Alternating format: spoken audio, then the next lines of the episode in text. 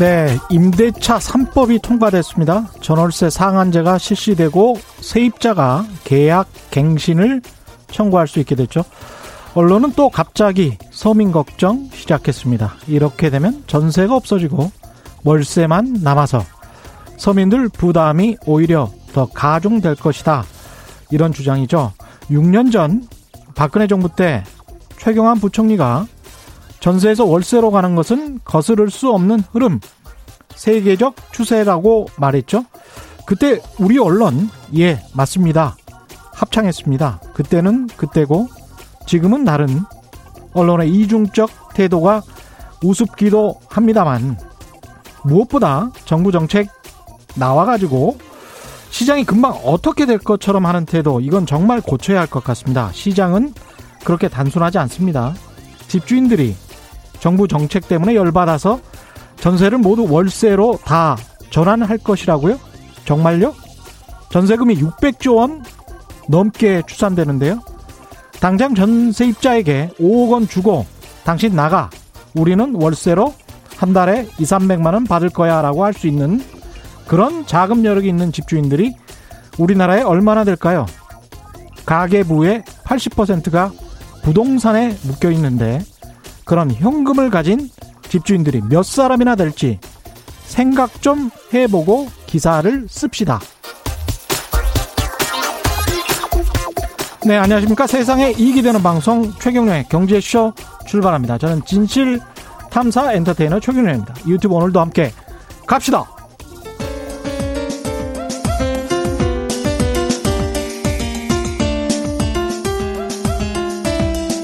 어려운 경제 이슈를 친절하게 풀어드립니다. 돈 되는 경제 정보를 발빠르게 전해드립니다. 예리하면서도 따뜻한 신사 이종우 이코노미스트의 원포인트 경제 레슨. 네, 국내외 경제 흐름을 분석하고 실질적인 투자 정보도 전해드리는 원포인트 경제 레슨 이종우 이코노미스트 나오셨습니다. 안녕하십니까? 예, 안녕하십니까? 예. 주로 중앙일간지 보시죠? 뭐 그냥 이것저것 다 보고 있습니다. 아, 그렇습니까? 예. 저는 이제 직업적인 특성 때문에 예. 경제지를 그래도 다른 사람보다는 많이 보거든요. 예, 매일 경제, 한국 경제. 예, 예, 보고 있으면 정말 점입 가경이다 이런 생각이 굉장히 많이 듭니다. 예. 그러니까 뭐 그 이 전월세 관련해서도 예. 뭐 이런 얘기들도 굉장히 많더라고요. 이제 그 집을 전세 내주고 그러니까 이제 전세 내주는 사람이 음. 4년이 되고 이렇게 기간이 길어지니까 예. 그 임대해서 들어오겠다라는 사람의 에, 저, 그 면접도 보고, 아, 뭐 이렇게 해서 그렇게 될 것이다. 예, 그 다음에 이제 또 예. 뭐, 어, 앞으로 이거를 그, 이 벗어나기 위해서 어떤 거를 해야 되느냐. 예. 이런 거를 언론이 아무튼 뭐 자세히 좀 알려주더라고요. 이게 제가 소설가 협회에서 또 고소를 당할까봐 예. 소설 쓴다는 이야기는 못하겠습니다만은 팩트만 놓고 이야기를 하자면요. 2019년 주거 실태 조사에 따르면 세입자들의 평균 거주 기간이 3.2년입니다. 예. 그러니까 2 플러스 2로 4년을 했다는 거는 0.8년 더 늘려줬다는 거예요. 그렇죠. 예, 예, 예. 그렇게 이게 뭐가 대단한 거죠?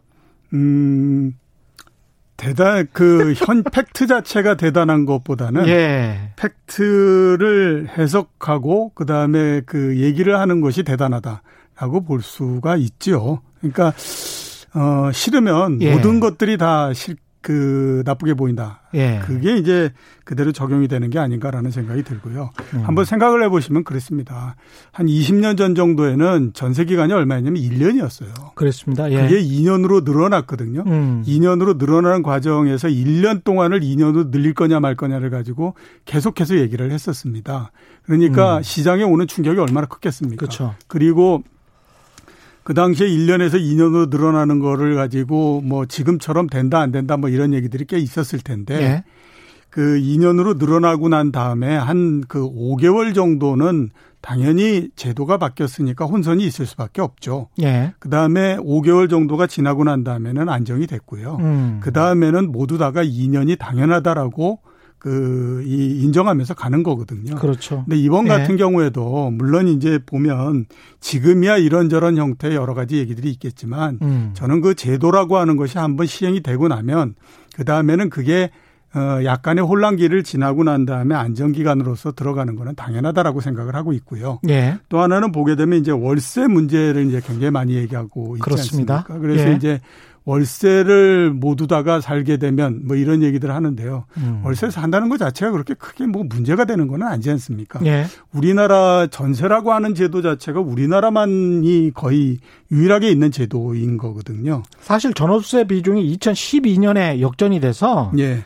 19년 현재 월세가 60.3% 전세가 39.7%입니다. 예, 그렇죠. 그러니까 월세가 이미 더 많아요. 예. 예. 이게 그 전세가 생겼던 거는 옛날에 음. 우리나라의 금리가 굉장히 높았기 때문에 전세금을 받, 받아서 그거를 가지고 우리가 이른바 얘기하는 돈놀이라고 얘기하지 않습니까? 네. 사금융으로 해서 음. 그 사채를 빌려주거나 그러면 월세로 받는 것보다도 훨씬 더 많은 돈을 거기서 벌 수 있었기 때문에 전세라고 하는 것이 만들어졌던 거였거든요. 네. 근데 이제 전체적으로 금리가 쭉 내려가고 하는 상황이기 때문에 이게 그 제도의 변경이라고 하는 것은 불가피하다라고 봐야 되는데 글쎄 뭐가 맞는지 참 그 혼돈이 된다 이런 생각이 많이 듭니다. 저는 그 진짜 서민들을 위해서라면 예. 대통령 시행령으로라도 그 전월세 그 비율 있지 않습니까? 예. 바꾸는 비율. 예. 이게 지금 한 4%에서 6% 사이란 말이죠. 예.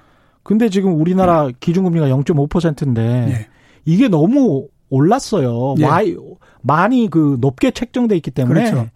그걸 시행령으로라도 좀 낮춰야 됩니다. 그래야 예. 세입자를 진정으로 보호하는 것이지. 예. 이게 월세로 낮춰지니까 월세로 되니까 세입자가 뭐 힘들 거야. 당신들만 고통 당할 거야. 이런 식으로 이야기한다는 거는 진정으로 네. 세입자를 네. 위하지 않는 것 같아요. 제가 보기에는 그 물론 이제 시행령을 시행을 하게 되면 음. 단기간에 아무튼 낮출 수 있으니까 가장 좋은 거고요. 네. 만약에 시행령이 없다고 하더라도 시간이 지나면 계속해서 내려올 거라고 봅니다. 왜냐하면요. 그렇죠. 네. 앞에서 4% 말씀하셨던 거는 기준금리가 거의 2% 정도일 때인 거잖아요. 음. 지금으로부터 한 2년 전 정도를 따져보면 그게 1.75%이 정도였었거든요. 예. 우리나라의 기준금리가. 음. 기준금리가 1.75%면 시중금리는 2.5%는 넘는다라고 봐야 되잖아요. 예. 그러니까 그 월세를 해서 내는 그 비율이 대략 보게 되면 기준 그 시장 금리에다가 플러스에서 약간을 더 더하는 겁니다. 1%에서 네. 1.5% 포인트 정도를 더 더하는 거거든요. 그렇죠. 이제 전체적으로 금리가 내려가게 되면 그 비율조차도 내려오는 거예요. 음. 그래서 아마 한 2년 정도가 지나고 지금의 기준금리가 바뀌지 않는다라고 하게 되면 2%대 정도로서 내려오게 되는 거죠. 그렇습니다. 예. 저도 1가구 1주택자고 저도 그 뭐 그냥 중상층 이상으로 살 살고 있습니다만은 이렇게 아파트 가격이 올라가고 멋대로 뭐 이렇게 월세를 받는 게 당연한 자본주의인 양 생각하는 거는 그거는 굉장히 음, 천박한 자본주의. 예, 정말 민망합니다. 예, 예. 천박한이라는 단어를 또 썼다가 예. 또 욕으로 넘어갈 가능성이 있지만 정말 민망합니다. 이건. 예. 예. 4시 20분에 교통 상황을 좀 알아보고 이야기를 할 텐데요. 지금 한 6분 정도 남았으니까 오늘은 달러 가치 기축통화 이야기를 좀 하실 것 같은데요. 예, 예. 예. 우선 달러서부터 한번 저 말씀을 드리면요. 예. 최근에 가장 두드러지게 나타나는 그 경제 변수 중에 하나가 음. 달러입니다. 특히 달러가 굉장히 약세가 됐습니다. 네. 3월 달에 달러 지수라는 것이 있습니다. 그러니까 달러가 얼마만큼 다른 통화에 대해서 얼마만큼의 위치를 가지고 있느냐 하는 거를 나타내는 지수거든요. 예. 3월 달에 104였고요. 음. 어, 지난주에 93.4니까 10% 넘게 떨어졌죠. 10% 정도 떨어진 겁니다. 네. 그러니까 한, 음, 단기간에 걸쳐서 상당히 빠르게 내려온 건데, 그, 아시는 것처럼 코로나19가 본격적으로 확산되고 난 다음에 달러가 엄청난 강세였잖아요. 예. 그랬다가 방향이 갑자기 확 바뀌어가지고 지금 이런 형태가 돼버렸습니다. 예. 이렇게 이제 달러가 굉장히 약세가 된 거는요 여러 가지 요인들이 있는데 우선은 보면 미국 경제가 부진하기 때문에 그렇습니다. 그렇죠. 예. 예. 그러니까 2분기에 경제 성장률이 마이너스 33% 정도인 거거든요. 그렇죠. 예. 그러니까 예. 어 연율로 땄을 그렇죠. 따졌을 때, 따졌을 예. 때. 그리고 그다음에 그 재정 적자가 마이너스 한 20% 정도 됩니다. 그러니까 음. GDP의 20% 정도의 적자를 내고 있는 상태이기 때문에 아이고. 미국 경제가 굉장히 부진해서요. 이런 와. 부분들이 있고. 예. 두 번째는 이제 그 대외 거래 부분도 상당히 안 좋기 때문에 그러는데요. 재정 적자가 마이너스 GDP의 마이너스 20%. 예, 그렇죠. 그 정도 됩니다. 예. 와 대단하군요. 예. 예. 물론 이제 현재까지 발생한 거를 예. 올해까지 올해 말까지 간다라고 하는 가정하에서 예. 일단 이제 그렇게 보는 거고요. 예. 그다음에 이제 경상수지 같은 경우를 보면 지금 그 중국하고 서로 치고받고 난리가 아니지 않습니까? 뭐 영사관을 여기서 폐쇄하고 예. 저기서 폐쇄하고 뭐 그렇게 하는데 음. 그런데도 불구하고 별달리 뭐 적자가 개선이 되거나 이렇지 않는 상태에 있습니다. 예. 그러니까 뭐 대외 거래도 별로 그렇게 뚜렷하게 좋아지는 것 같지 않고요. 음. 그다음에 이제 보면은 그 금융 완화 정책을 미국이 다른 나라보다도 훨씬 더 강하게 했습니다. 예. 그 3월 달에 그 코로나19 팬데믹이 된 다음에 음. 한달 사이에 기준금리를 1.5%포인트 내렸거든요. 예. 근데 그때에 뭐 일본을 비롯해서 유럽이나 다른 선진국 같은 경우에는 이미 금리가 굉장히 낮은 상태였기 때문에 더 이상 내리거나 할 수 있는 여지가 없었죠. 예. 그러니까 상대적으로 금리를 내리거나 이런 것도 없었고, 그 다음에 또 그, 이, 음, 양적 완화 이런 거를 통해서 유동성을 공급하는 것도 미국이 훨씬 더 컸어요. 어. 이렇게 되다 보니까 이제 그 하고요. 이제 또 네 번째로 한번 볼 거는 보는 봐야 되는 거는 예. 유로화가 최근에 굉장히 강세가 됐습니다. 그렇죠. 예, 그러니까 예. 유럽이 왜그 이, 이, 그, 기금 조성해서 이렇게 음. 하기로 하지 않았습니까? 예. 이걸 보면서들 어떤 생각을 했냐면, 음.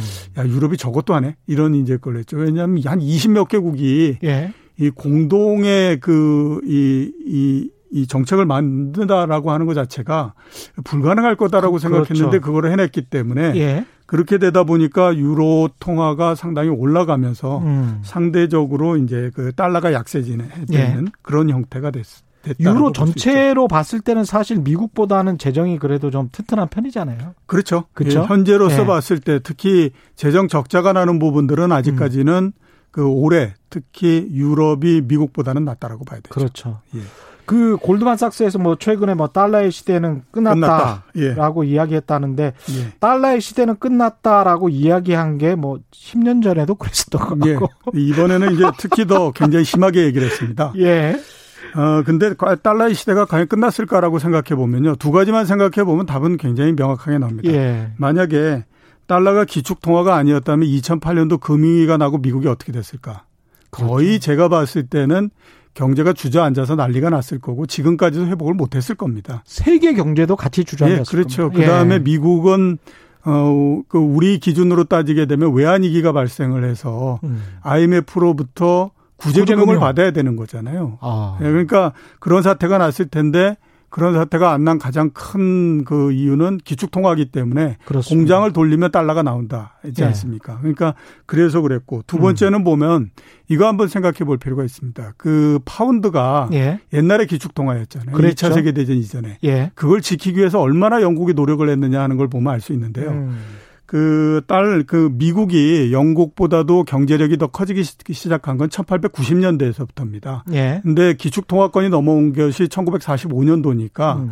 따지면 55년 동안 그 경제가 밀림에도 불구하고 파운드를 계속 지키고 있었던 거였거든요. 예. 지키기 위해서 어떤 일을 하냐면 우리가 영연방이라고 얘기하지 않습니까? 예. 그 영연방이 왜 생겼냐 하면 파운드의 기축 통화권을 지키기 위해서 만든 것이 영연권 영연방인 겁니다. 예. 예 그렇기 때문에 그 기축 통화를 갖고 있음으로 해서 생기는 굉장한 매력이 있기 때문에 이거를 음. 그렇게 쉽게 놓지 않습니다. 예. 그렇기 때문에 달러의 시대가 끝났다라고 하는 거는 제가 봤을 때 오바한 얘기고요. 음. 그러면 골드만삭스가 왜 이 얘기를 하느냐? 왜? 아, 지금 뭐 그 월가에서 들리는 소문으로는 예. 굉장히 예. 많은 금을 가지고 있다라는 아. 얘기를 하고 있거든요. 그러니까 그렇기 때문에 달러가 계속해서 약해지는 것이 금값을 올릴 수 있는 역이 되는 거고 본인들 이익이 최우선이군요. 예, 그렇죠. 그 다음에 미국 경제가 이제 끝났다라고 예. 얘기하는 것이 예. 금값을 올리는 굉장히 좋은 요인이 되기 때문에 예. 그래서 지금 골드만삭스가 앞장서서 달러의 시대가 끝났다라고 얘기하고 있다라고들 지금 미국에서 어, 짐작들을 하고 있는 상태입니다. 어떻게 보면 삼성증권이 한국 원화의 시대는 끝났다라고 하면서 본인들 금 많이 가지고 있고 그런 상황이랑 비슷한 것 같습니다. 예, 그렇죠. 예. 여기서 잠깐 이 시각 교통 상황 전해드리겠습니다. 폭우로 인해서 침수된 도로가 많다고 합니다. 교통정보센터 연결해서 서울 시내 통제 구간과 고속도로 상황 알아보겠습니다. 오수미 리포터 전해주시죠. 네, 이 시각 교통정보입니다. 집중호우로 침수 피해와 통제 구간 그리고 사고가 잇따르고 있습니다. 먼저 서울 잠수교의 차량 통행은 어제부터 전면 통제에 들어가 계속되고 있고요. 현재까지의 수위는 8m를 넘어선 상태입니다. 올림픽대로도 여의교 주변 침수로 인해 오후 1시 10분쯤부터 통제가 시작됐습니다. 잠실 쪽으로는 가양대교에서 한강대교 구간이 전면 통제 중이고요. 공항 방향으로도 반포대교에서 양화대교까지 통행이 불가합니다. 이 올림픽대로 통제의 영향으로 강변북로 정체가 점점 극심해지고 있고요. 노들로도 우회 차량들로 많이 밀리고 있습니다. 동부간선도로도 통제였다가 방금 4시부터 통제가 풀리면서 전 구간 이동이 수월해졌습니다. 다만 우회길인 동일로의 정체는 여전히 전 구간에서 어려운 상황이라는 점 참고를 하셔야겠고요.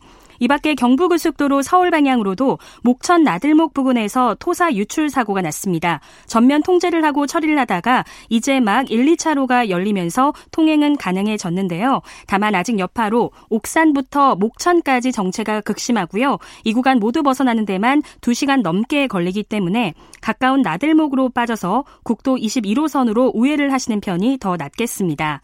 같은 서울 쪽 대전 터널 안에서도 화물차 관련한 사고가 발생했습니다. 이 영향으로 비룡 분기점부터 많이 밀리고 있고요.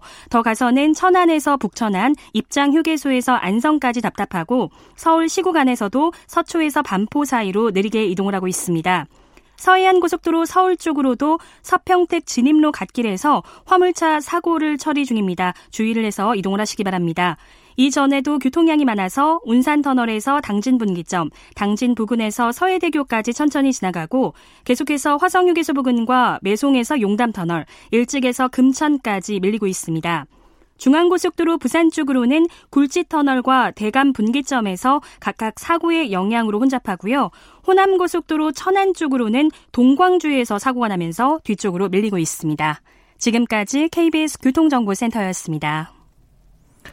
네, 하이드님, 윤준병 의원 월세가 어떠냐는 발언 저격보다는 머니투데이가 2016년에 쓴 기사 제목, 전세 씨마르고 월세 시대 도래, 뉴스테이가 뜬다.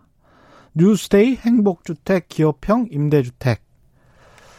예, 그때 많이 굉장히 굉장히 많이 이야기를 예, 하고 그 예, 보도를 뭐, 했던 예, 것들입니다. 전세의 예. 시대가 가고 월세 그 음. 글로벌 스탠다드라고 얘기를 했었으니까요. 예, 글로벌 스탠다드인 월세가 되는 것은 당연한 거다라고들 많이 얘기했죠. 근데 지금 최경환 뭐, 부총리도 이야기를 하셨었고요. 예. 예, 지금 찾아보시면 굉장히 많습니다. 예. 박근혜 전 대통령도 이야기를 하셨었고 이게 추세인 거는 맞, 맞는 것 같아요. 예, 그렇죠. 예. 그러니까 아까도 말씀드렸던 것처럼 음. 전세라고 하는 것이 우리나라에서 굉장히 특이하게 있는 제도이기 때문에요. 예. 그러니까 그 세계적인 추세하고는 안 맞는 형태인 거는 맞는 예. 거죠. 알겠습니다. 일단 달러는 약세가 한동안은 될 거는 같은 거죠, 지금. 그러면서 이제 세계 시장에 좀 어떤 변화에 흐름이 있 는 겁니까? 음, 전체적으로 시장. 봤을 때 달러의 약세가 어느 정도는 좀 그 진행이 되기는 했는데요. 예. 계속해서 약세가 되지는 않을 걸로 아, 보이고요. 지금이 예. 어떻게 생각하면 어, 어 어느 정도는 바닥권에 왔다라고 봐야 될 것 같고 달러가 바닥권이다. 예, 여기에서 예. 한번 더 좀 약세가 된다고 하더라도 한 3% 정도 요런 정도 약세가 된다라고 봐야 될 것 같고요. 예. 그러니까 아까 말씀드렸던 그 달러화 지수 기준으로 음. 3% 약세가 되면 90 정도가 되는 거거든요. 그거 밑으로 내려가면 이제 그때는 정말로 이건 우리가 그렇죠. 고민을 굉장히 많이 해야 되는 입장인데 지금 말씀하시는 건 이제 달러 인덱스입니다. 예, 예. 그렇죠. 그 그렇게 되지는 않을 거다라는 음. 생각이 듭니다. 그래서 아마 조만간 약세가 좀 마무리되지 않을까라는 생각이 들고 아. 그런 면에서 봤을 때에 이제 원화도 어, 지난주에 1180원대까지 갔었거든요. 90원 예. 밑으로 내려갔었는데 음. 오늘은 좀 올랐고요. 예. 그래서 예. 어, 일단 단기적으로 봤을 때 1170원 밑으로 내려가는 거는 코로나19의 상황이 모두 다 정리가 돼서 예. 좀그 세계 경제가 안정이 돼야 음. 그 다음에 가능하지 않겠냐라는 생각이 들고요. 예. 이렇게 생각해 보시면 간단합니다. 지금 달러가 계속해서 약세가 되기 위해서는 미국의 경제가 계속해서 안 좋아야 되거든요. 예. 근데 미국의 경제가 계속 안 좋게 되면 다른 나라도 견뎌낼 수가 없는 상태이지 그렇습니다. 않습니까? 지금. 예. 그러니까 그런 면에서 봤을 때는 음. 달러가 계속해서 지속적인 약세가 되는 거는 어렵다라고 봐야 되는 거죠. 코로나19 바로 직전을 보면 그래도 미국 경제가 제일 좋았었단 말이죠. 예, 그렇죠. 선진국 경제 중에서는. 예. 그런 측면에서 보면은 약간 좀 뭐랄까요? 코로나19 이후에 코로나만 회복이 된다면 미국 경제가 다시 급반등할 가능성도 있습니다. 예, 잠재력은 그렇죠. 있습니다. 잠재력. 예, 잠재력은 네. 가지고 있다라고 봐야 될 것 같고요. 음. 어 근데 이제 그 어, 최근에 아무튼 코로나19 상황에서 제 1등이 미국인 상태이기 그렇죠. 때문에 예. 그거를 먼저 해결해야 되는 것이 가장 큰 문제다라고 봐야 되죠. 예. 우리나라가 지금 저금리 워낙 저금리 상황이어서 예. 부채 걱정을 별로 하지를 않는데 예. 사실은 제가 연초부터 가계 부채 줄이시라고 계속 이야기를 드렸었는데 예. 부채가 계속 늘어나고는 있습니다. 지금 큰일입니다. 예, 그렇죠. 사실은 이게. 예. 어, 코로나19 제일 처음에 시작될 때에 음. 부채 때문에 굉장히 큰 문제가 될 거다. 예. 금융기관들도 문제가 될 거다. 음. 이런 얘기들 굉장히 많이 하나, 하지 않았습니까? 예. 그리고 지금도 아까 제가 말씀드렸던 것처럼 경제신문들이 예. 앞장서서 예. 가계 부채가 굉장히 많기 때문에 틀림없이 뭔가 문제 생길 거다. 음. 그 다음에 국가 부채가 굉장히 많은데 여기에다가 이렇게 그, 뭐, 사람들한테 돈을 퍼주고 이래서. 예. 이거 나중에 견딜 수 있겠느냐 이런 얘기들 굉장히 많이 합니다. 어. 그래서 우리나라의 부채가 어느 정도가 되고. 예. 그 다음에 또 금융기관들이 과연 이런 부채나 이런 부분들 때문에 부실이 될 건가 하는 것들을 한 번 정도 좀 짚어봐야 되지 않나라는 생각이 들어서요. 예. 먼저 그 우리나라의 그 부채의 규모를 보게 되면요. 음. 작년 말 기준으로 총액 4조 4,539조 원입니다. 총 총액이라는 거는 정부 그러니까 가계, 정부 가계 기업, 기업, 기업, 모두 다 가계가 얼마냐면 1,827조고요. 예. 그 다음에 금융기관을 제외한 그 기업 부채가 1,954조입니다. 예. 그 다음에 정부 부채가 758조거든요. 정부가 그나마 좀 낫네요. 예, 그렇죠. 예. 그래서 이거를 모두 다 합치게 되면 4,539조 됩니다. 아, 굉장히 우리나라 큽니다. GDP가 2천억 2천조 조금 못 되는 상태거든요. 예. 작년 말이 그거보다도 조금 못 되는 1900조 정도. 예, 1900조 예. 정도기 때문에 GDP 대비해서는 237%입니다. 아유, 사이즈가 이, 굉장한데요. 근데 이게 예. 거의 대부분 나라들이 이런 정도인데요. 예. 이게 이제 그 부채를 얘기할 때에 음. 그 여러 통계들을 섞어서 쓰게 되면 일관성이 없어집니다. 그렇죠, 왜냐하면 그렇죠, 그렇죠. 이게 부채를 어떤 거를 넣고 어떤 거를 빼느냐 하는 것이 정말 음. 각자에 따라서 다 다르거든요. 예. 그렇기 때문에 그 한국은행 같은 데서도 뭐 가게 이렇게 해서 나오는 거 그게 여러 가지 종류가 있기 때문에 음. 이게 한 기관이 산정한 거를 그대로 전부 다 써야 됩니다. 예. 그래서 제가 아까 말씀드린 거는 이제 국제결제은행 BIS 기준인데요. 그렇게 되는데 다른 나라들 같은 경우에 보면 우리나라가 아까 말씀드렸던 것처럼 GDP 대비해서 237%라고 말씀드리지 않았습니까? 예. 이게 조사 대상국 43개국 중에서 22위입니다. 그러니까 딱 중간 정도 되는 아, 거죠. 그러네요. 예, 예. 예. 미국이 얼마냐면 254%고요. 254. 그다음에 유럽이 평균적으로 262%입니다. 예. 평균이니까 뭐 훨씬 더 많은 데도 있을 음. 거고. 그다음에 중국이 259%고요. 예. 일본은 훨씬 더 높고 이런 형태. 이게 2019년 말, 말 기준 현, 현재인 거죠. 예. 예. 예. 그런 거요. 그러니까 이제 전체 규모는 중간 정도 된다라고 보시면 맞습니다. 예. 근데 이제 우리나라 같은 경우에 문제가 되는 건 뭐냐면 규모보다는 속도인 속도. 거죠. 예. 속도가 작년도 같은 경우가 이제 재작년 2018년도에 비해서 290조 늘어났거든요. 예. 그렇게 되면 12.8% 늘어난 겁니다. 예. 그래서 앞에서 말씀드렸던 그 조사 대상국 43개국 중에서 4위입니다. 12.8%가 늘어났어요? 예. 그렇죠. 부채가? 예, 예. 우리가 이제 소득이 12.8% 늘어나면 예. 정말 많이 늘어난 거잖아요. 예, 그렇죠. 그걸 비교해 보시면 소득은 뭐 얼마나 많이 늘겠습니까? 우리가 보통 월급 늘어나는 거 생각해 보면 2, 3% 늘어나는 거죠. 예. 근데 부채가 한 해에 12.8%가 늘어났다.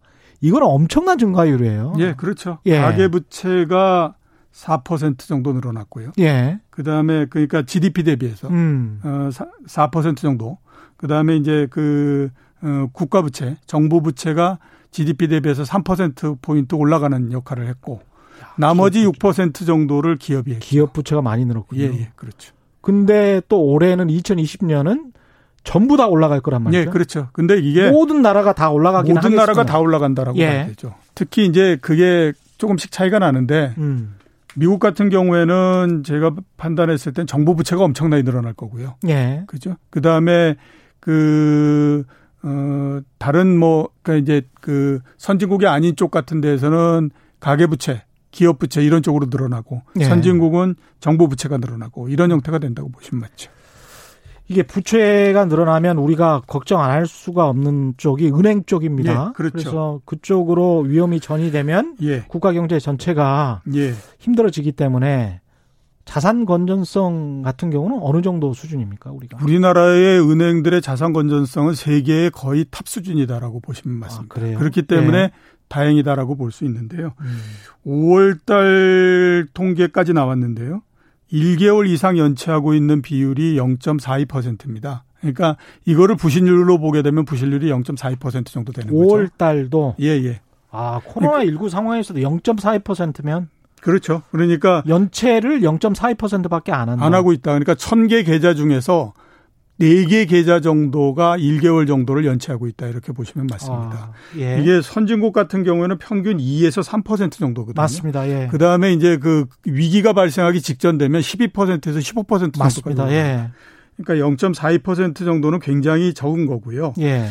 이게 그 저 4월 달 그 이 작년도에 비해서 음. 0.09% 하락한 숫자입니다. 그러니까 작년 5월 달이 0.51 정도가 된 거죠. 아, 작년에 비해서도 연체율이 하락했어요? 예, 하락한 거예요. 예. 어, 돈, 돈을 열심히 갚을 수 있는 여력이 있다는 이야기네. 그러면 음, 그렇죠. 예. 그, 다음에 이제 이거를 좀 나눠서 보게 되면 음. 중소기업 연체율이 0.59%고요. 예, 높군요. 그 다음에 예. 자영업자가 0.37%입니다. 아, 자영업자는 의외로 또 낮군요. 예, 그렇죠. 낮죠. 이렇게 이제 그, 어, 연체율, 그 다음에 이제 부실률이 낮아진 거, 네. 낮은 수준이고, 그 다음에 낮아진 거는 음. 일단 몇 가지 이유가 있는데요. 첫 번째는 보면 아직까지는 그 연체율이 굉장히 높아질 수 있는 시간이 안 됐죠. 3월 달이 문제였기 때문에 아. 5월 달까지는 일단 연체한다고 하더라도 4월 달까지 연체되고 예. 은행에서 그걸 인식한 다음에 그 조치를 취하고 하려면 시간이 있기 때문에 아 그렇군요. 그게 이제 본격적인 반영이 안 됐다라고 볼 수 있는데요. 그 연체율은 3개월 이상 연체를 하는 게 예, 연체율이잖아요. 그렇죠. 예, 예. 예. 근데 이거는 제가 봤을 때 그렇게 크게 문제가 되지는 않을 거로 보입니다. 음. 왜냐하면 코로나19 이전에도 우리가 보면요. 계속해서 연체율이 낮아져 왔어요. 예. 그러니까 자영업자 연체율 같은 경우에도 8개월 연속 계속해서 낮아져 왔거든요. 아, 신기합니다. 그러니까, 그러니까, 이게 뭐냐면 예. 그 연체율이나 이런 것들이 계속해서 추세적으로 낮아지고 있었다라고 볼 수가 있습니다. 아, 사람들 긴축 경영을 한다 이렇게 예, 볼수 그렇죠. 있겠습니다. 예, 예. 그렇기 때문에 음. 이게 뭐 코로나 19로 해 가지고 갑자기 이렇게 낮아지거나 그런 게 아니고 예. 이 전서부터 오던 트렌드가 계속해서 이어지고 있다라고 봐야 되거든요. 음. 그 다음에 이제 또 하나 보게 되면 은행 같은 경우가 그 동안에 거래하는 고객들의 신용도가 계속해서 올라갔습니다. 예. 그래서 굉장히 이제 신용도가 높은 그 이 이 고객들하고 계속해서 거래를 하기 때문에 예. 상대적으로 상당히 좀 안정돼 있다라고 음. 볼수 있고요.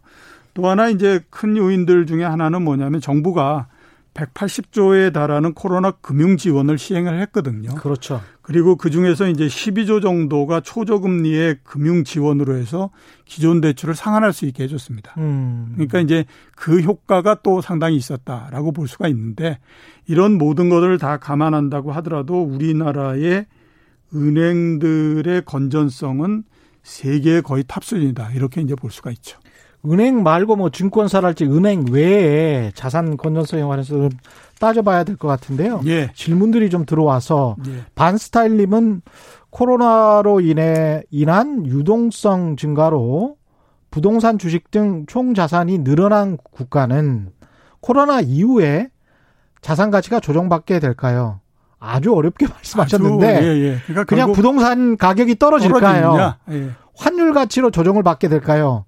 역시 부동산 가격이 떨어질까요? 이 예. 말씀을 계속해서 그렇죠. 굉장히 어렵게 질문을 해주셨습니다. 예. 예. 어, 코로나19하고 관계없죠. 예. 결국에 보면 가격이 굉장히 높아지면 음. 그게 이제 견딜 수 있는 한계가 있는 거고 예. 견딜 수 있는 한계를 넘어가게 되면 그 다음서부터는 가격의 조정이 들어갈 수밖에 없는 형태가 되는 거거든요. 예. 근데 지금은 어떤 단계냐? 일단은 아무튼 뭐 부동산은 음. 굉장히 많이 올랐기 때문에 예. 여러 어, 얘기들을 우리가 종합을 할 때에 예. 이게 상당히 좀 위험한 상태다라고 얘기하는 거는 분명한 것 같고요. 예. 그 다음에 이제 주식은 뭐 보는 견해에 따라서 여러 가지가 있겠지만 음. 우리나라는 좀 덜하지만 미국이나 이런 데의 주가가 굉장히 많이 올랐거든요. 그렇죠. 그러니까 2008년 금융위기 때에서부터 따져서 지금까지 나스닥 같은 경우에는 9배가 올랐습니다. 음. 그러니까, 어, 그 미국의 지금 전 세계 주식 시장이 미국 나스닥 하나만을 바라보고 가는 상태거든요. 예. 그러니까 미국 나스닥이 꺾이면 우리나라 시장도 꺾인다라고 봐야 됩니다. 그렇습니다. 그래서 예. 그런 것들을 우리가 따져보면 음. 상당히 좀 그 편안한 상태는 아니다. 이렇게 그렇죠. 볼수 있겠죠. 늘 조심해야 됩니다. 까르페디에님은 공기업 부채는요 이렇게 말씀하셨는데 공기업 부채는 기업 부채에 들어가 있습니다. 예, 그렇죠. 예.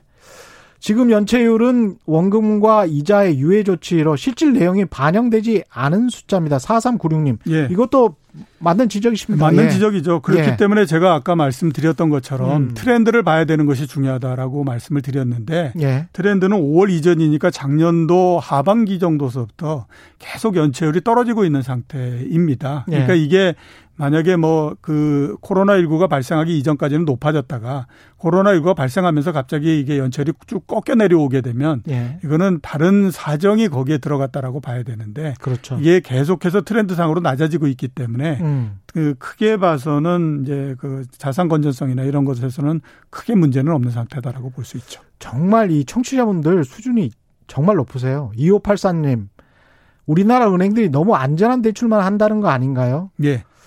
예, 야, 어, 정말 뭐, 질문 좋다. 예. 예. 어, 어느 정도는 뭐 예. 부인할 수는 없다라고 봐야 되죠. 그러니까 예. 그, 그, 그 외환위기가 나고 예. 그 이후서부터 우리나라의 은행들이 굉장히 보수적이 돼버렸잖아요. 음. 어, 그 다음에 그게 이제 금융위기가 되면서 한 단계 더 아무튼 보수적이 됐고 그렇습니다. 그랬기 때문에 어, 전체적으로 보수화된 그런 부분들이 있어서 음. 그 영향도 좀 있다라고 봐야 되는데요. 예. 그 영향을 감안한다고 하더라도 계속해서 말씀드리는 것처럼 우리나라의 특히 은행들의 건전성은 상당히 높다라고 봐야 됩니다. 예. 이게 지금 은행들의 건전성, 그 다음에 은행 외 금융기관의 건전성은 일단 한번 논의를 해보고, 그 다음에 예. 이제 사람들이 가장 궁금해한 거는 역시 이제 부동산일 것 같습니다. 예. 부동산과 가계, 가계 부채 문제. 예. 예. 그 말씀을 좀 해보시죠. 예. 예. 그, 은행 이외에 이제 그 금융기관 같은 경우에는 이제 예. 증권사하고 보험회사하고 있지 않습니까? 음. 증권회사 같은 경우에는 코로나19가 제일 처음에 발생했을 때 가장 크게 문제가 됐었죠. 예. 문제가 됐던 게 뭐냐면 ELS라고 해서 주가 연계 상품이라고 있지 않습니까? 그렇습니다. 그러니까 그, 어, 그, 어, 주가를 가지고 만든 그 선물을 가지고 예. 선물 지수를 가지고 만든 상품인 거죠. 파생 상품입니다. 네, 파생 상품인 거죠. 예. 그게 이제 제일 처음에 코로나19가 나고 주가가 갑자기 한 30% 하락하고 해버리니까 음.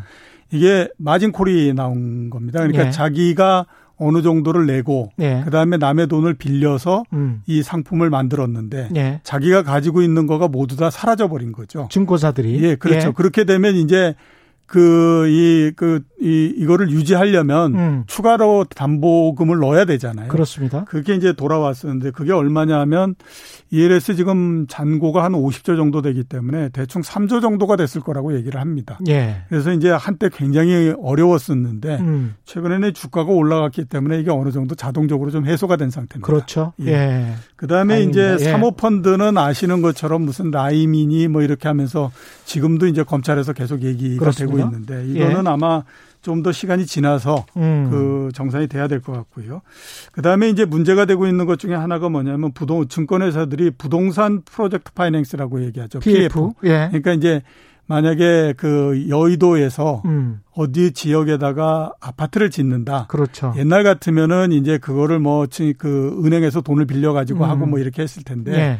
에, 최근에는 이제 그렇게 하는 것도 있지만 상당 부분이 어떻게 하냐면 증권회사에서 그 돈을 조성을 해줍니다. 그렇습니다. 그러니까 여러 기관들로부터 돈을 받아서 조성을 해서 음. 하든지 아니면 우리가 이게 나중에 그, 이, 이, 이, 이게 분양이 잘 안 된다고 하더라도 네. 우리가 거기에 들어가는 돈들을 전부 다 우리 전부 다 그 우리 돈으로라도 다 메꿔줄게 음. 이렇게 해서 보증을 해주든지 이렇게 해서 하거든요. 그렇죠. 그게 이제 부동산 프로젝트 파이낸싱인데 예. 이게 어, 제일 처음에 그 코로나19가 나고 난 다음에 자산 가격이 굉장히 어려울 거다라고 생각해서 상당히 흔들리는 형태가 됐죠. 그렇습니다. 이게 문제가 뭐냐면 그냥 일상적이면 됩니다. 음. 그러니까 1년 만기면 1년이 만기 된 다음에 그 다음에 또 다시 그 일으키고 할 수 있으면 예. 그냥 건설이 다 끝날 때까지 갈 수 있는 거거든요. 음. 근데 이게 중간에 아 이게 아무리 생각해도 상황이 안 좋아서 우리 더 이상 못 해주겠어라고 하면 그때 이제 딱 물려버리는 형태가 그렇죠. 되는 거거든요. 그래서 이제 문제가 될 거다라고 얘기를 해서 제일 많을 때 16.7조까지 갔다가 지금 16조 정도까지 내려온 상태입니다. 근데 과연 이게 얼마만큼 문제가 될 것이냐 하는 걸 보게 되면요. 음. 부동산 PF 잔액 16조는 우리나라 증권회사들 자기 자본의 30% 정도입니다. 어. 그러니까 예. 최악의 경우 음. 16조를 모두 다 떠안는다라고 하더라도 증권회사에서 떠안을 수 있는 여력은 있다라고 봐야 되는 거죠. 근데 이거를 사실은 롤오버 하면서 계속 만기를 연장을 해줄. 예, 그렇죠. 겠죠. 그러면서 예. 이제 그 파이낸싱 했던 그 기존의 건축물들을 계속 공정을 진행시킬 거 아니에요? 예, 그렇죠. 그러면서 이제 분양을 하고 거기에서 이자가 나오고 수익이 나오면 그걸로 그걸 가지고 이제 예, 정산을 하는 정산을 그런 해버리고 그런 과정이 있겠죠. 예. 예. 그러니까 그렇게 되면 이제 크게 문제가 없는 형태가 되는 거죠. 음. 그다음에 이제 보험사는 이거는 어떻게 생각하면 이제 상당히 좀 구조적인 형태다라고 볼 수 있는데 예. 코로나 19가 발생을 하면서 문제가 생겼던 게 뭐냐면 금리가 굉장히 낮아졌잖아요. 예. 어, 생명보험사 같은 경우에 만약에 한 15년 전 이때에 내가 너한테 어, 매년 5% 정도의 그, 이, 이, 이 이자를 지급해 줄게. 라고 하는 고정 형태로 해가지고 보험을 팔았는데. 예. 그게 지금 만약에 금리가 1%까지 내려갔다라고 하면. 음. 보험회사 입장에서는 그 상품에 대해서는 4%의 손실이 계속해서 발생하지 않습니까? 예. 옛날에 약정했던 게 있는데 지금 금리가 떨어졌다라고 해서 그거를 1%로 강제로 내릴 수는 없는 거니까요. 그렇죠. 그죠? 그런 것들 때문에 음. 금리가 떨어지게 되면 문제가 생길 수밖에 없습니다. 이거는 음. 일본의 생명보험 회사들도 예. 굉장히 어려웠던 것이 이 이유 때문이었거든요. 음. 그리고 작년도 상반기에 이미 보면 생보사들의 금리가 마이너스 0.2% 그러니까 어. 그, 그 손실이 날 수 있는 예. 그런 그게 된 거죠. 음. 그래서 지금 이게 어떻게 생각하면 가장 큰 문제다라고 볼 수 있는데 보험사 쪽이 그렇죠. 예. 금리는 계속해서 변화하는 거기 때문에 음. 지금보다도 금리가 떨어질 일은 없을 거다라고 그렇죠. 생각하면 예. 시간이 최... 지나면 앞으로 괜찮아질 거다라고 보죠. 보험사로서는 금리가 낮을 때가 최악의 상황인 거죠. 예, 그렇죠. 예. 김태근 님은 국내 메이저 금융지주사 신한 KB 하나 등의 평균 외인 지분율이 64% 정도라서 예. 가계 가구의 대부분이 대출 한도를 높여주고 있는 상황입니다. 외인은 주가가 가지 않더라도 안정적으로 가계 대출 수익을 통한 예. 배당을 꼬박꼬박 이익으로 챙기죠. 이것도 상당히 일리 있는 지적이십니다. 그렇죠. 예. 가계 대출이 늘어난다라고 하는 건 은행 음. 입장에서 봤을 땐 자산이 늘어나는 게 되는 겁니다. 그렇습니다. 그죠? 예. 그렇기 때문에 가계 대출이 늘어나지 않게 되면 음. 은행 입장에서는 이익이 늘어나기가 굉장히 어려워지는 형태가 되거든요. 예. 그러니까 당연히 보면 음. 아까 말씀하셨던 것처럼 금융지주들의 외국인이 60% 이런 정도 지분을 갖고 있다라고 하면 예. 외국인들이 물론 이제 주가가 올라서 거기에서부터 시세 차익을 얻는 것도 있지만 예. 정규적으로 이익을 얻을 수 있는 가장 좋은 방법은 높은 배당을 받아가는 거잖아요. 예. 배당을 높게 받기 위해서는 이익이 나야 되는 거고, 음. 이익이 나기 위해서는 가계 대출을 비롯한 자, 그 대출을 통을 늘려서 예. 자산, 은행의 자산이 늘어나야지만 거기서부터 이익이 날 수 있는 거지 않습니까? 음. 그러니까 그래서 계속해서 가계 대출이나 이런 것들이 늘어나는 형태가 되는 거죠. 사실은 우리가 지금 가계 대출 그 증가율 속도는 좀 주춤해졌습니다만은 예. 사실은 가계 대출이 늘어나는 그 증가율과 가처분 소득, 우리 소득이 늘어나는 그 속도, 그 증가율을 서로 이렇게 대비시켜서 보면 제가 2015년부터 그 대비시킨 표를 가지고 있는데 그 통계를 오늘 아침에도 봤는데 2019년 3, 4분기까지도 그게 보통 두세 배 정도 되고. 예, 그렇죠. 예. 2016년 2017년 초반에 들어가면 다섯 배 정도가 돼요. 다섯 배. 예, 그렇습니다. 그러니까 대출 증가율은 10이면 가처분 소득 증가율은 2%인 거예요. 예. 그 정도로 대출이 많이 급격하게 증가되고 있었던 상황입니다. 지금 이 예. 상황이. 그렇죠. 예. 그거는 뭐 당연할 수밖에 없는 게 예. 그 우리나라의 소득 증가율 가처분 소득 증가율이 2에서 3% 정도밖에 안 됩니다. 그렇습니다. 근데 예. 앞에서 말씀드렸던 것처럼 부채 증가율이 12%가 넘기 때문에요. 예. 그러니까 당연히 보면 뭐 한 3배, 4배 막 이렇게 이제 증가할 수밖에 없는 상태고요. 예. 그래서 부채 자체를 좀 그 증가율을 낮추는 것이 굉장히 중요한 문제다라고 그렇죠. 볼수 있죠. 이 우리 가계 부채는 좀 한번 면밀히 봐봐야 될 것 같습니다. 예, 그렇죠. 예. 그 한국은행 통계를 한번 말씀드리게 되면 예. 작년 말 현재 우리나라 가계 부채가 얼마냐면 1,600조입니다. 1,600조 원. 예, 1,600조 원. 그게 이제 그 2018년도에 비해서 63조 늘어난 겁니다. 예. 63조 늘어났으면 5%좀 넘게 늘어난 거죠. 예. 예 그러니까 아이 그렇고요. 그다음에 그 4분기가 작년도 4분기가 3분기에 비해서 27조 정도 늘어났습니다. 그러니까 어. 어 1분기보다는 2분기가 늘어났고 2분기보다는 예. 3분기가 늘어났고 3분기보다는 음. 4분기가 늘어났고 이런 형태는 이게 쭉 이렇게 올라오는 형태인데요.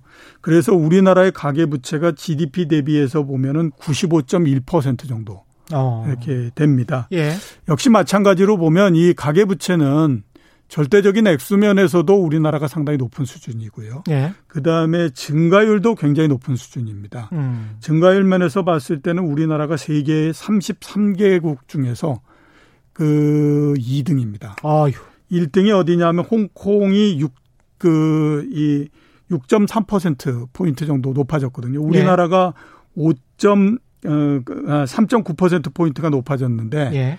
홍콩 같은 경우에 6.3% 포인트가 높아졌기 때문에 가장 높아지는 형태가 됐고요. 홍콩도 주택 가격 굉장히 많이 예, 상승했죠. 그렇죠. 그다음에 예. 3등이 중국입니다. 아. 그래서 예. 그 가계 부채가 우리나라 같은 경우에 음. 보면 이제 그 절대적인 액수도 크고 그 다음에 이제 또 증가율도 높고 이래서 상당히 문제가 되고 있는데요. 예. 그래서들 많이 나오는 얘기가 이제 그거인 거죠. 이 가계 부채가 언젠가는 문제 그 그렇죠. 한번 세게 문제 만들 거야 이렇게 얘기를 하는데 네. 그러니까 내용적으로 보게 되면 그래도 조금 안정 안심이 되는 부분들은 있습니다. 어떤 내용인가요? 자 이게 이제 그 가계 부채가 이런 가계 부채를 연령별로 보게 되면요. 60대 이상이 2012년도에 얼마냐면 전체 37% 정도였습니다. 네. 근데 이게 작년도에 30%대 초반 정도로 낮아졌습니다. 음. 그러니까 60대 이상이라고 하는 거는 네. 그 경제 활동이 거의 별로 이제 어, 없는 세대인 거잖아요. 예. 그러니까 상대적으로 보면 아, 이자를 갚거나 이럴 수 있는 능력이 떨어진다라고 봐야 되잖아요. 그죠? 예. 대신에 이제 경제 활동이 왕성한 30대에서 50대 정도의 비중이 계속해서 높아지고 있는 상태고요. 음. 그다음에 신용 등급별로 보면은 은행 대출의 50% 정도가 고신용자를 중심으로 해서 이루어지고 있습니다. 예. 그러니까 신용 등급이 높은 사람들. 음. 그다음에 이제 소득별로 보게 되면요. 750조 정도의 그 가계 부채가 연소득이 8천만 원 이상인 가구에서 고소득자 예, 예, 예. 예 이루어지고 있는 거죠. 그러니까 음. 연령별로 그렇고 그다음에 또 신용 등급별로 그렇고 그렇죠. 그다음에 또 소득별로 봤을 때도 그렇고 전체적으로 음. 내용면으로 보게 되면 어느 정도는 좀 막을 그, 수 있다. 예, 그 막을 수 있어서 크게 당장에 문제가 되거나 이럴 가능성은 그렇죠. 그렇게 많지는 않다라고 봐야 되는데 그러니까 내용적으로는 항상 그 고소득자가 많아서 괜찮다라고 해왔었는데 예. 근데 이게 이제 부동산 가격이 제가 오프닝에서도 말씀드렸습니다마는 예. 우리 전체 50대 이상의 가구가 자산의 80%를 부동산으로 가지고 있단 말이죠. 예, 그렇죠. 근데 부동산 가격이 만약에 하락했어요. 음. 소득이 높다고 할지라도 부동산 가격이 하락을 해버리면 그리고 난 다음에 또 갑자기 뭐 전세 가격도 그러면 같이 하락해서 전세금 돌려주세요. 예. 이게 이제 우리가 IMF 때 그 당했던 시나리오거든요. 예. 그게 굉장히 좀 우려가 되는 건데 예. 가계 부채가 너무 커져 있어서 그렇죠. 그런 어떤 부동산 가격의 하락으로 인한 어떤 위기의 가능성 예. 이거는 없습니까? 틀림없이 있다라고 봐야 되죠. 예. 왜냐하면 예. 가계부채 상당 부분이 음. 그이 부동산 을 매입하거나 예. 이러면서 생기는 비 그 이 부채이기 때문에 음. 원래 되는 원초의 그 자산이 가격이 떨어지게 되면 당연히 문제가 생길 수밖에 없는 거라고 봐야 되거든요. 예. 근데 이거를 이제 견딜 수 있는 힘 자체는 우리나라가 미국이나 이런 데보다는 좀 더 높다라고 봐야 되죠. 예. 왜 그러냐면 이게 우리나라 사람들이 부동산에 대한 개념, 그 다음에 이게 자산으로서 가지고 있는 그 집착도 음. 이런 것들이 훨씬 더 강하기 때문에요. 예. 그러니까 이런 형태입니다. 그 문제가 생기 아무튼 내가 할 수 있는 한은 최대한으로 막는다. 그래서 막는데 내가 더 이상은 어쩔 수 없으면 그때에 예. 어쩔 수 없지만 이런 형태이거든요. 그래서 이제 예를 들어서 보게 되면요. 2011년도서부터 4년 동안 그 부동산 가격이 서울 지역이 12% 정도 하락을 하거든요. 예. 그럼 이제 12%라고 하는 것도 상당히 높은 비율이지 않습니까? 그렇습니다. 이게 강남 지역 같은 경우에는 호가대 호가로 따지면 거의 30% 정도 떨어지거든요. 그랬었습니다. 예, 예. 그러면 그 당시에는 지금보다도 LTV나 이런 것들이 훨씬 더 높았거든요. 예. 문제가 상당히 생길 수 있는데도 음. 그 당시에 뭐 경매나 이런 것들이 크게 증가하거나 이러지를 않습니다. 아. 이게 증가하지 않는 게 예. 제가 그냥 제 생각으로는 음. 아마 그 그런 부분들이 굉장히 많이 어떤? 작동을 한다. 그러니까 아까 말씀드렸던 것처럼 예. 굉장히 집착도가 높기 때문에 음. 일단은 아무튼 내가 막을 수 있는 최선을 다해서 버틴다. 예, 버틴다. 이게 이제 있는 것 같고. 그다음에 이제 또 우리나라의 구조 자체가 예. 이 지금은 그래도 많이 줄었지만 옛날에는 원금은 그대로 놔두고 이자를 갚는 형태였지 않습니까? 예. 그러니까 원금을 잘라서 갚는 형태가 된다라고 하게 되면 그건 가, 이 부담이 훨씬 더 가중이 되는데 그렇죠. 그렇지 않다 보니까 옛날에 이제 그런 것들이 견뎠던 그런 음. 힘이 좀 있다라고 봐야 되죠. 예. 최광열님 각 나라마다 돈을 너무 찍어내다 보니까 금값, 미국 나스닥 상승, 한국 부동산 주식 오른 상황인데 코로나가 주춤되면 어떻게 될까요? 예. 마지막 질문으로 하시죠, 뭐. 예.